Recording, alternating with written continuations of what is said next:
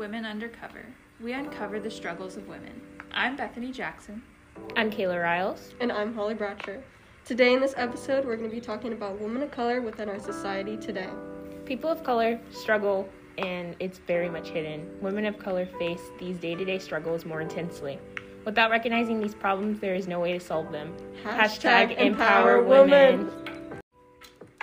Now we're going to talk about baby names of people of color and how they're being culturally appropriated. You know, foreign and ethnic names are being affected by the hiring biases against their names.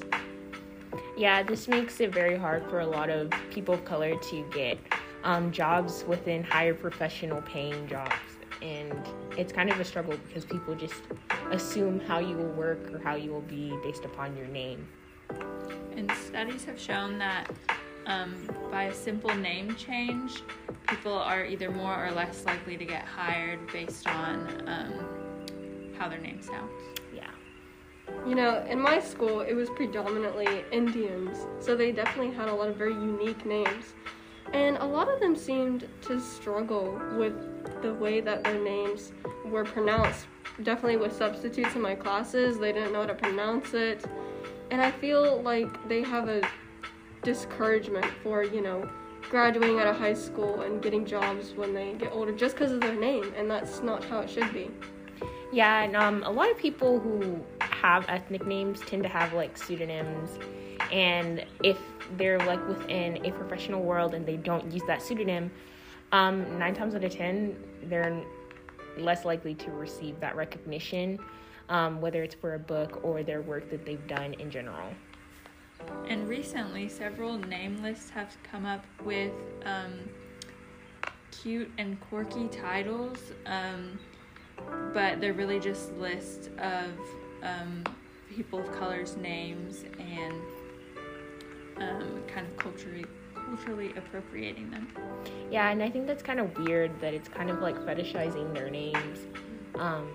Because I feel like if we were to go around and fetishize like regular names like Tom and Bob. Like nobody Yeah. would really find it the same, Yeah. or they would, and it's just kind of weird. I don't know.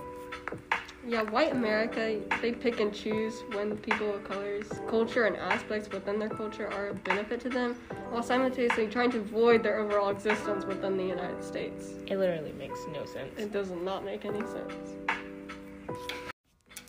Our next topic is going to be about the impact of racial biases within the photography world um, against people of color. People of color are often gray casted over or washed out to lighten their complexion via photos, and this was usually back into the day um, when they would preferably put really light makeup or really light casting, or they would make them look casket ready, is the term that they use. Yeah, I've never heard of this. I didn't really look into it until we started reading the book and things like this because you look on, you know, these magazines like Vogue and you don't really notice it until you see a collection of people of color and how the lighting and other techniques wash them out and it's terrible to see that because you want everybody to be represented in a correct way in photography because that's how they should be. Yeah, I think our gaps in photography can um, really kind of shed light on um, the white supremacy that exists because I think technologically we're advanced enough to be able to fix some of these like camera issues and like lighting issues, um, but there's just no one's pressing for it, and so they're not getting solved. Yeah, I mean, we're at a stage where technology is ramping up rapidly. We're getting very good at it. There should be ways to fix it because we do have the power to create new technology and showcase people in the correct way. Yeah, um, one thing that I found very interesting is that Vogue had an incident where they made a lot of their black people blend in with the background. Um, and this was, think, in Europe somewhere. Um, but they're also known for not hiring a black photographer in almost, uh, or uh, exactly 126 years um, until Beyonce re- requested that she had one for her own shoot. And since then, they have not had a black photographer, which really sucks because I feel like having a photographer that is the complexion of your client would make it easier for them to capture your client at their best aspects.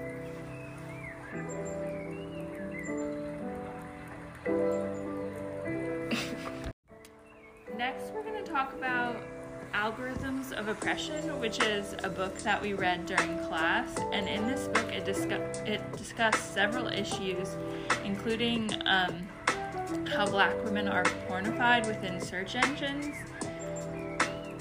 Yeah, I mean, I thought that book was very eye opening to see what happens when you just do a simple Google search of somebody's skin color and it comes up with all these graphic things. And if you do the opposite for the other skin color, it's just very stigmatized against people of color, which is not how Google sh- Google's algorithm should work. Yeah, I find it very weird that um, black women are usually um, objectified and seen as like this. Again, it's a fetish, um, just like going back to the baby names. Um, but when it comes to appreciating them for who they are and not just their body or their name, it never comes into play in this society. Um, just placing something in the search engine and it come up with something either ugly or over sexualized, it's kind of weird. It's very odd. Yeah, and it, I mean, it has a rough history. It, during slavery, black women were able to be sexualized under the law, which is just terrible. Why would anybody think that that is okay to do? The book also discusses some interesting issues where in search engines, if you type in things like professional hairstyles, mm. pictures of all white women with very straight hair come up, and then if you type in unprofessional hairstyles, it's all p- pictures of people of color, um, mainly with curly hair. And this is problematic because um, it like reinforces the idea that um, like women of color can't really move up to high positions in the workplace. Yeah, and also when it comes to research, um, if you search up a woman or man um, within the search engine that is black or a person of color or deals with black history, a lot of the time there is white people who come up and that just has nothing to do with the research topic, you know? Okay, our next topic is about race after technology. This is the second book that we read in class. This book talks about the overuse of technology and how it can lead to dehumanization and a lack of personalization. You know, companies are attempting to have this color blindness that makes problems far worse than it should be. Colorblindness, instead of acknowledging people's differences and embracing them, it um, attempts to basically paint everyone white and pretend like there's no other race. Which is kind of weird because I feel like, you know, all races should be embraced and having it seen as like your own complexion is seen as less than it, the, I guess, staple that society has made. It's it's almost like there's an automatic privilege if you are of a lighter complexion um, and the lighter you get the more pri- privileged you become um, and that's just not fair Yeah, and going off of that, there was an interesting quote from the book that said In a recent audit of California's gang database, not only do blacks and Latinx cons- constitute 87% of those listed, but many were babies under the age of one. This was on page six. That is crazy. I think that has a lot to do with um, names being stereotyped and judged um, based on the perceived race um, that they go with and racist ideas towards those names. yeah and it also just gives a privilege the more normal seeing that your name is or unisex or masculine your name is. So that also doesn't favor for women either not just people of color.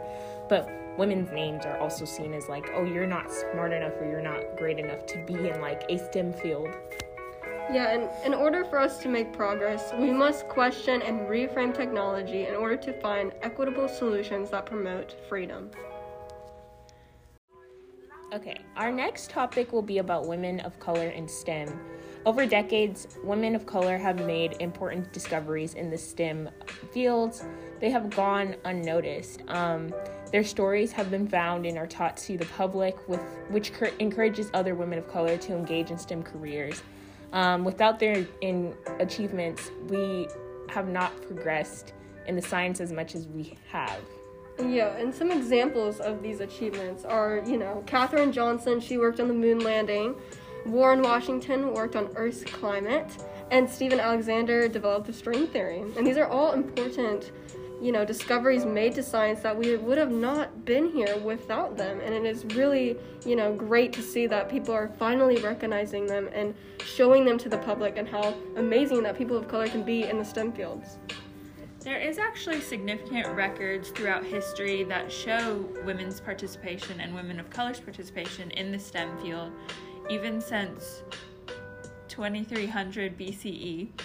Yeah, yeah, and even through this history's discrimination and prejudice against women, these people of color they have continued their studies, and that shows that they have perseverance and they're very strong-willed. Yeah, well, within this work field, women in general are underrepresented, but I'm pretty sure women of color are even more underrepresented. Um, so, women make up 47% of the current workforce, but only 28% of the current science and engineering workforce. Of this percentage, women of color comprise about 5%. This is really sad as a person who is pre med, um, and Bethany is pre vet. So, I think that it's kind of discouraging to see that, you know, not as many women stand in the fields that we are striving to get for within college. You know, and these numbers, you know, they may discourage some women. Women are very hesitant to join the STEM careers because of racial bias and their uncomfortableness. And honestly, we need to break this bias in our generation. I think it's especially important to notice this issue within the medical field because half of people who are being treated medically are going to be women. And especially with high maternal mortality rates in the US and even higher rates for women of color, um, it's something the US needs to really work on and progress in. Um, I also want to add on to that. It just kind of the fact that there is sexism and there's racism within a workforce. It keeps a person very even more hesitant from going into fields um, that they'll possibly experience some of the worst traumatic things that happen to them. Um, not just over sexualization, but even just rude comments from their coworkers. Um, it it just see it just seems as a hindrance rather than a benefit. Yeah, and did you know that 45% of women in STEM leave their jobs because they feel underpaid and underrepresented? However, there is hope. There are some organizations that are pushing for women in STEM and educating Women Who Code, um, Black Girls Code, and Girlstart are all organizations that um, encourage women in STEM and specifically people of color to pursue the sciences. Yeah, I, you know, honestly, I think women of color should know that their contributions are valuable in STEM and understand that their skin color should not be a hindrance. So now we're just going to talk about our personal experiences in life and here at Berry College.